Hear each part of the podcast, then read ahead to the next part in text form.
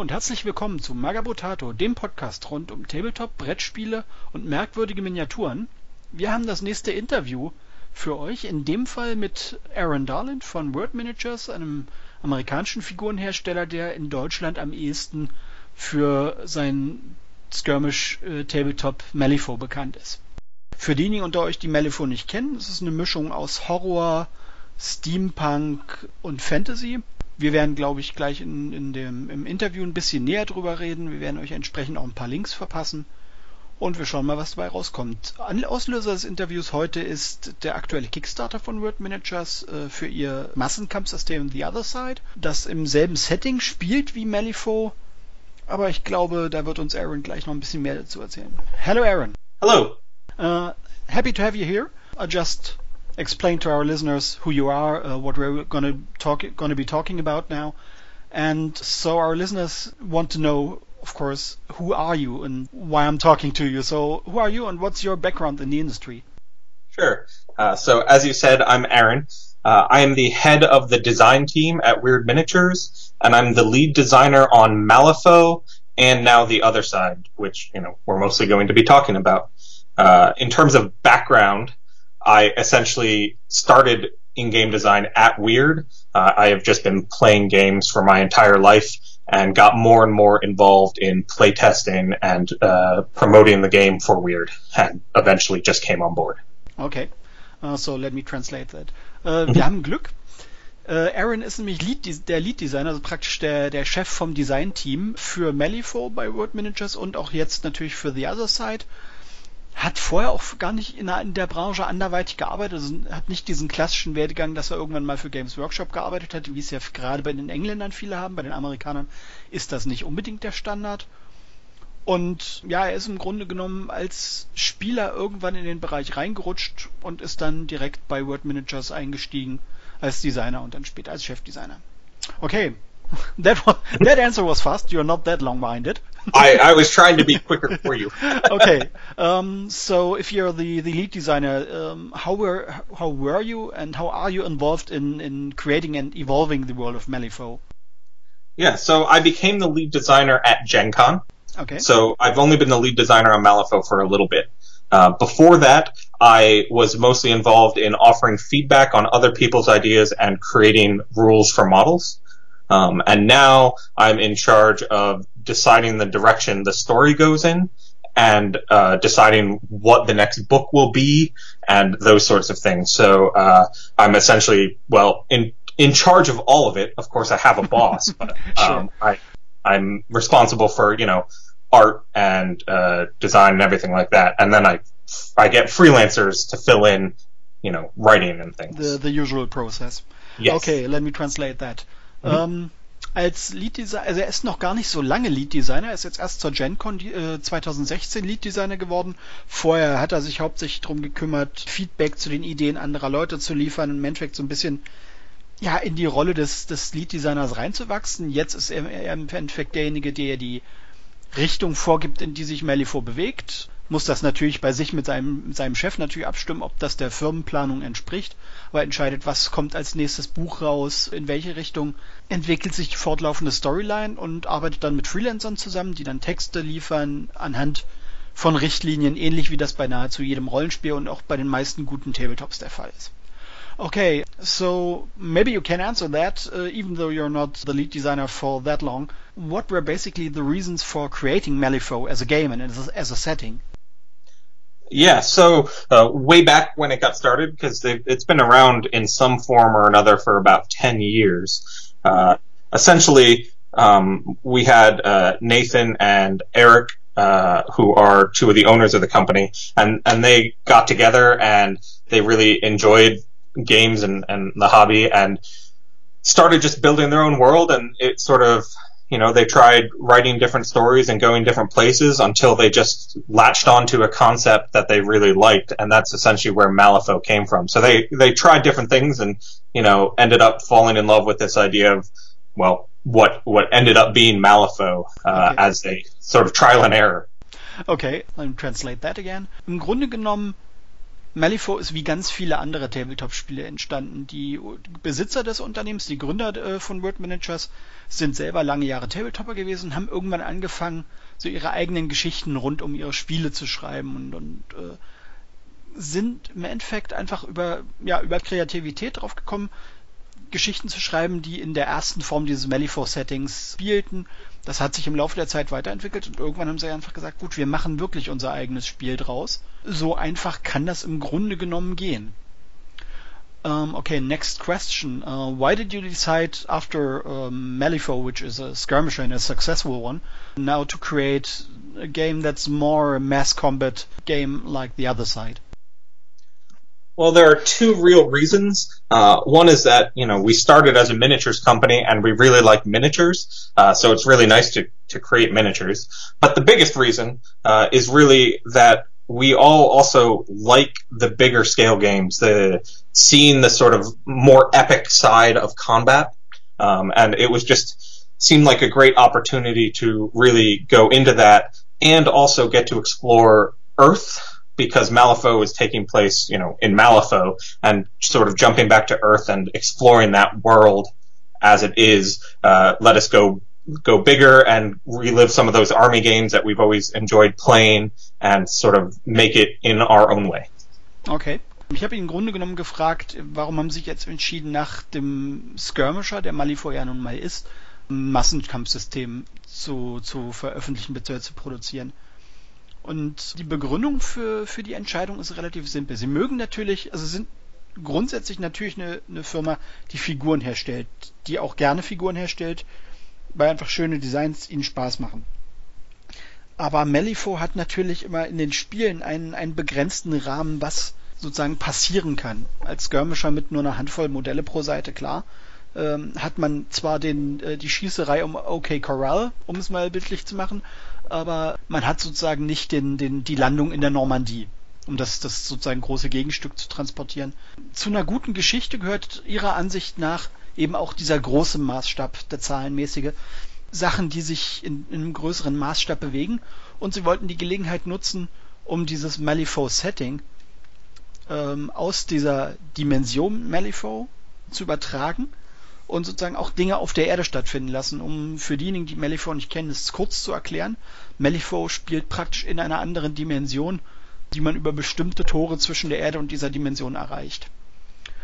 Okay, um, next question. Why did you decide to go to Kickstarter uh, with the other side instead of basically manufacturing and releasing it in a traditional way? There's a lot of upfront costs for a game of this size, uh, particularly when you're making um, miniatures out of a plastic. There's just a lot of a lot of upfront costs. Yeah, and, all the tooling. Right, and because it's an army scale game, we didn't want to release it piecemeal and just say like, well, here's a little bit and then here's a little bit. And so Kickstarter allowed us to get enough funding that we could do the game as large as we wanted to on release. And we just couldn't have done it without Kickstarter, frankly. Okay, I get that. Im Grunde genommen, ich habe ihn gefragt, warum haben Sie sich entschieden, über Kickstarter das Ganze zu finanzieren, statt sozusagen auf dem traditionellen Weg zu veröffentlichen? Die Antwort ist eine relativ simple und rein monetäre. Die Produktion von Miniaturen kostet Geld. Gerade wenn man Kunststoffminiaturen produzieren will, ist das grundsätzlich bei den, bei den Investitionskosten für den Anfang einfach sehr teuer während man Gussformen für Resin oder Metall vergleichsweise günstig herstellen kann, sind die Kosten, um die Gussformen für Spritzgussverfahren für Hartplastikminiaturen herzustellen, recht hoch. Die bewegen sich im Normalfall im höheren vierstelligen Bereich für eine Gussform.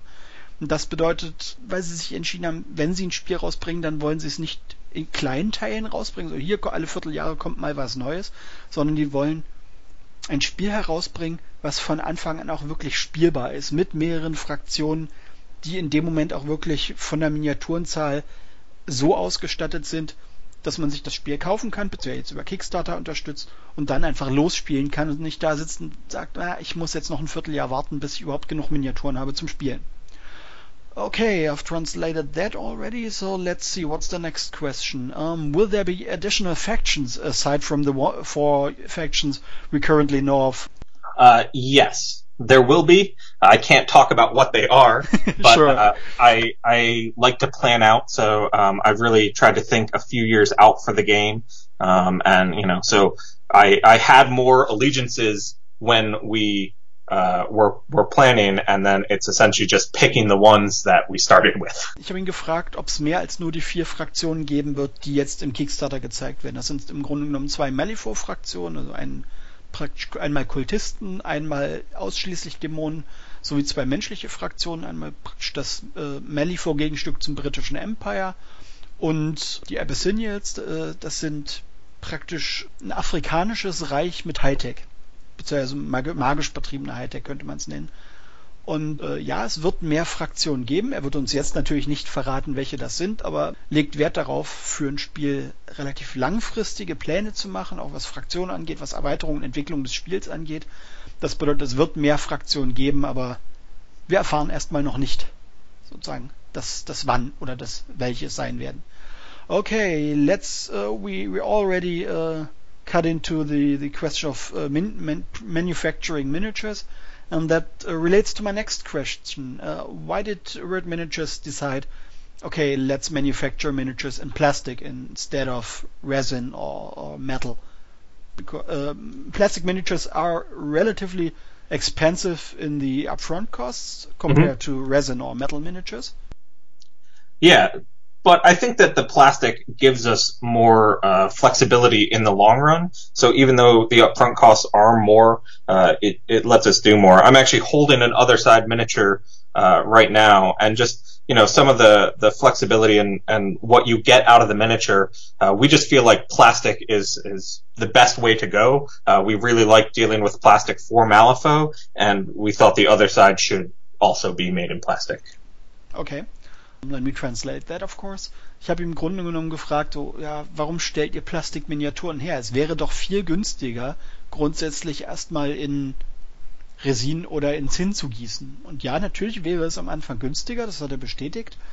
Aber sie sind sehr zufrieden damit, wie für sie, für ihre Designs Plastik bei den Malifaux-Miniaturen funktioniert. Also einfach was die Gussqualität angeht, was Kantenschärfe, was Detailschärfe angeht und auch was einfach die Möglichkeit der Produktionsmenge angeht.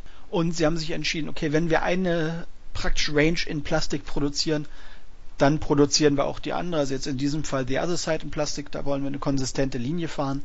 Und es hat, es funktioniert für Word Managers einfach gut, Plastikminiaturen herzustellen und zu vertreiben. Okay, next question is pretty much uh, European, Europe related. Um, do you have a European distributor for Malifaux? And the other side, when it's uh, released on retail, or especially a German one, maybe even with plans to translate your games into German? Yeah, so uh, we have European distributors. Uh, I don't know if we have a German one in particular. Okay. I sort of feel like we don't, but I, I'm not the person who actually uh, keeps track of it, and I know we get new ones from time to time. So, uh, but we definitely have European distributors for our games that work with us, Malifaux, and and would continue to for the other side. Uh, in terms of translating the game, um, we actually already started the process of translating Malifaux into German. I've I've seen seen the book. We worked with some of our henchmen, which are our local supporters um, that are in Germany, to make sure the translation made sense. Uh, so we've we've got that process going. I can't tell you exactly when it'll be released, but uh, we've got that, and we've uh, already made an agreement to translate the other side uh, rules and cards into German um, and we'll we're planning on having that right when we release the game. Okay, uh, just to explain my qu- question to you, um, in our experience as a as a wargaming journalists, um, um, the German market, uh, there are a lot of people who understand and can read English in Germany, but most prefer to have their game rules, which they have to take out during a game or when, when preparing for a game in German. It's easier for them. It's it's faster to, to read and most people feel German is very is a very straight and clear language, so Mhm. um, there's less risk of, of misunderstandings for by interpret, interpreting a different language. Right. So that's basically the reason why so many people in Germany prefer German rulebook. Yes, and like I said, the other side The intention is to have it when we release the game. Okay, we're almost through. You're, uh, you're not that long-minded. yeah, I'm keeping it. I'm keeping it short for you. Yeah, you're keeping it short. Okay, um, so, an dieser Stelle muss ich dann ausnahmsweise doch mal was reinschneiden. Und zwar habe ich äh, beim Schneiden des Podcasts festgestellt, ich habe völlig vergessen, die Antwort auf diese Frage zu übersetzen. Das bedeutet, bekommt jetzt die nachträgliche Antwort. Für diejenigen unter euch, die jetzt dem Gesprächsfluss so nicht folgen konnten, es ist eine deutsche Übersetzung für The Other Side geplant und auch an einer deutschen Malifaux-Version wird gearbeitet, dass man die Regeln und die Karten auf Deutsch bekommt. Für The Other Side ist vorgesehen, dass die deutsche Regelversion zum regulären Retail-Release, also praktisch wenn das Spiel dann auch in die Läden kommt, zeitgleich zusammen mit der englischen verfügbar sein soll. Ähm, sie haben einfach festgestellt, es gibt ein Interesse in Deutschland, verkauft sich das Spiel dann höchstwahrscheinlich auch besser. Und sie wollen natürlich da so ihre Gaming-Community auch stärken und vergrößern. Das ist natürlich mit einer lokalisierten Regelversion deutlich einfacher. Next question might probably be a longer answer coming in. What do you think makes the other side special and why should I, as a wargamer, put money in your game on Kickstarter or later when it goes to retail? So I think a lot of things make the other side special. Uh, like I said, I've, I've been working on Malifaux since we went to second edition, so I'm very familiar with that game. I've played a lot of other games, and I really tried to bring you know my years of experience into the game. And I wanted to focus on a game that was cinematic and exciting, uh, which meant that it also had to be very streamlined in terms of the rules. So I think what makes the other side special is it really focuses on sort of fun, engaging combat. It keeps players in the game the whole time because of things like alternating activations, um, and because we use the dual mechanic, or a very similar to the dual mechanic from Malifaux. Uh, it means that even when you're being attacked, you're involved in the attack. So both players stay involved the entire game, and the rules are streamlined in a way that keeps the action happening throughout the game, um, and they are easy to understand. So there's not a lot of rules referencing. We get most of the rules you need on stat cards and things like that, which really help you focus away from the rules and focus more on the game. So that's that's one aspect, and then the second aspect is essentially uh, there are cards that I I am a big fan of called stratagems and stratagems are essentially additional effects that you can play from your hand. You have to pay for them, and then you can play them, and they do really neat things like uh, one would summon a new unit onto the table for you in your enemy's deployment zone. So it's not something you paid for at the start of the game. It's something that you're adding in the middle of the game. And so they keep the battlefield very dynamic. Okay, let me ex- let me let me translate that, and then I've got some follow-up question on that. Yep. Okay, ich habe ihn natürlich gefragt, so, ja, warum, was macht The Other Side jetzt zu was Besonderem und warum sollte ich jetzt als Spieler, der eine unglaubliche Auswahl an verschiedenen Tabletop-Systemen hat, jetzt Geld in The Other Side stecken, in Kickstarter, was ja immer mit einem gewissen Risiko verbunden ist, auch bei etablierten Firmen, wie es jetzt Word Managers ist. Und klar, er hat jetzt soweit erstmal so die, die, die, das in Anführungsstrichen klassische Marketing sprechen, aufregendes, ein spannendes Spiel, und natürlich ist das das Ziel eines jeden Spieledesigners, dass ein Spiel Spaß macht und dass es spannend ist. Das, was für ihn das Spiel aber besonders macht, ist einerseits diese Möglichkeit, zu großen Teilen auf das Regelbuchwälzen zu verzichten, eben über diese, diese ähm, Karten, die für jede Einheit zur Verfügung gestellt werden, wo die Regeln auf den Karten stehen. Das ist jetzt nicht das Rad neu erfunden, macht das Spiel aber natürlich deutlich schneller, weil man nicht ständig suchen muss.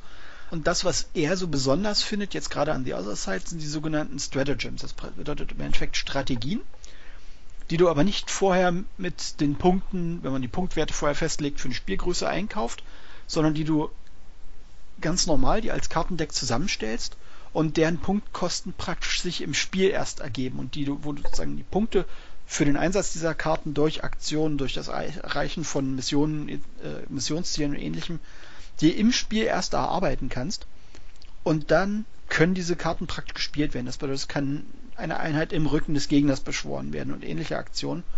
Um jetzt das extremste Beispiel, äh, was er genannt hat, anzuführen. Also sie wollen eigentlich versuchen, dass das Spiel beweglich bleibt, dass man nicht ja praktisch sich an einer Strategie festklammern kann von Anfang an bis Ende und sie durchziehen kann und der Gegner dasselbe tut, sondern ähm, über diese Stratagem-Karten bleibt das Spiel auch in seiner Ansicht nach spannend und es kommt ein strategischer und ein taktischer Faktor rein, den man sonst bei einem, ich stelle mir vorher meine Liste zusammen, der Gegner stellt sich seine Liste zusammen und dann spielt man das so weg, dass über die Schiene im Endeffekt gar nicht möglich ist.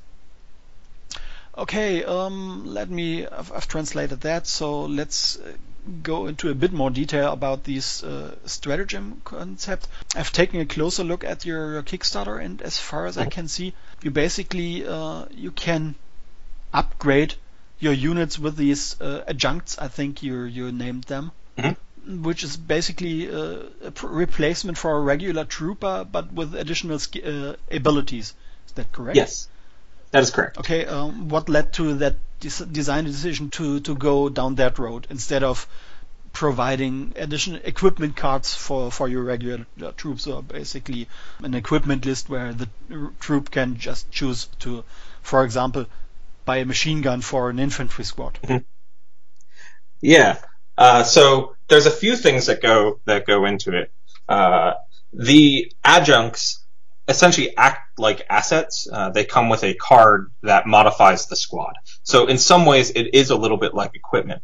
But we really tried to make the other side very easy to look at and know exactly what's happening. That's why there aren't things like wounds in the game. We don't really have uh, conditions. We only have a few tokens that make effects. So there's not a lot of things to remember or track. You should be able to look at the battlefield and know what's happening.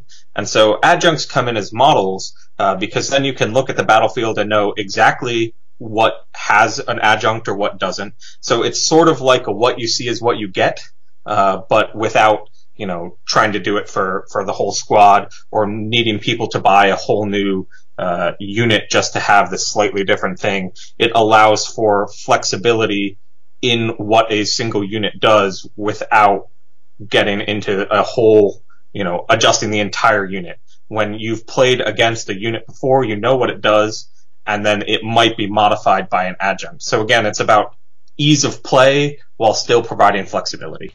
Okay, let me translate that. Ich habe ihn äh, nach einem ganz bestimmten Spielmechanismus bei The Other Side gefragt. Und zwar ist es bei dem Spiel so gedacht, dass man ein einzelnes Modell in einer Einheit durch eine Art Spezialisten, einen sogenannten Adjunct, ersetzen kann.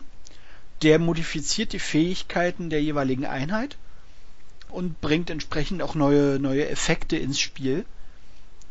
Und es gibt halt verschiedene Varianten dieser Adjunct. Das bedeutet, man kann dadurch Einheiten anders modifizieren. Ich habe ihn natürlich gefragt, wo da jetzt der Unterschied zu den zu Ausrüstungskarten oder Ausrüstungslisten in anderen äh, Systemen, wie jetzt zum Beispiel 40k mit den entsprechenden Ausrüstungslisten liegt.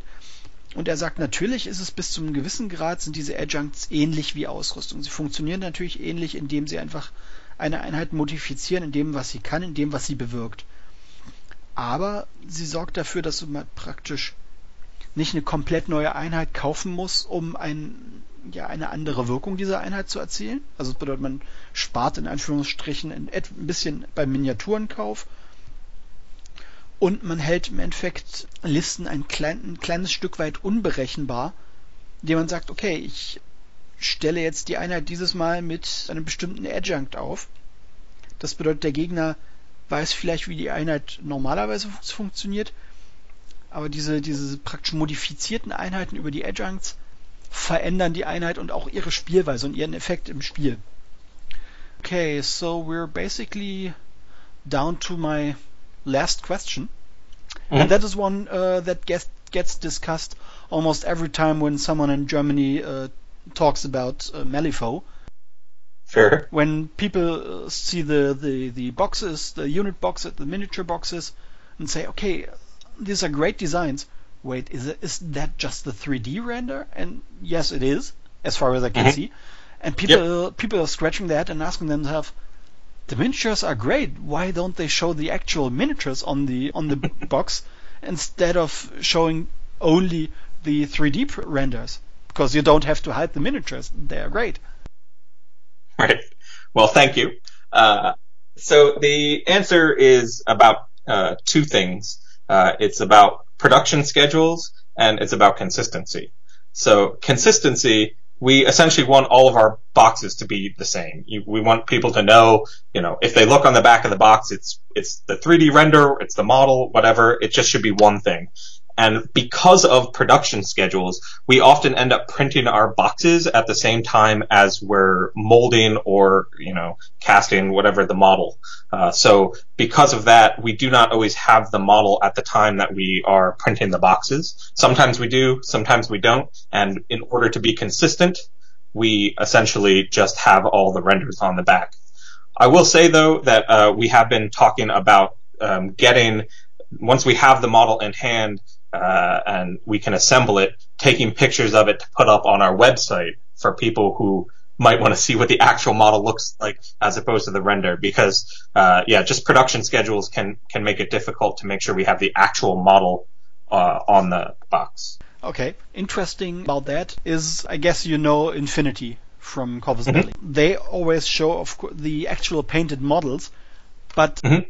they've got a release schedule where they show the the actual paint, painted model in their previews one minute before they release the the models on retail.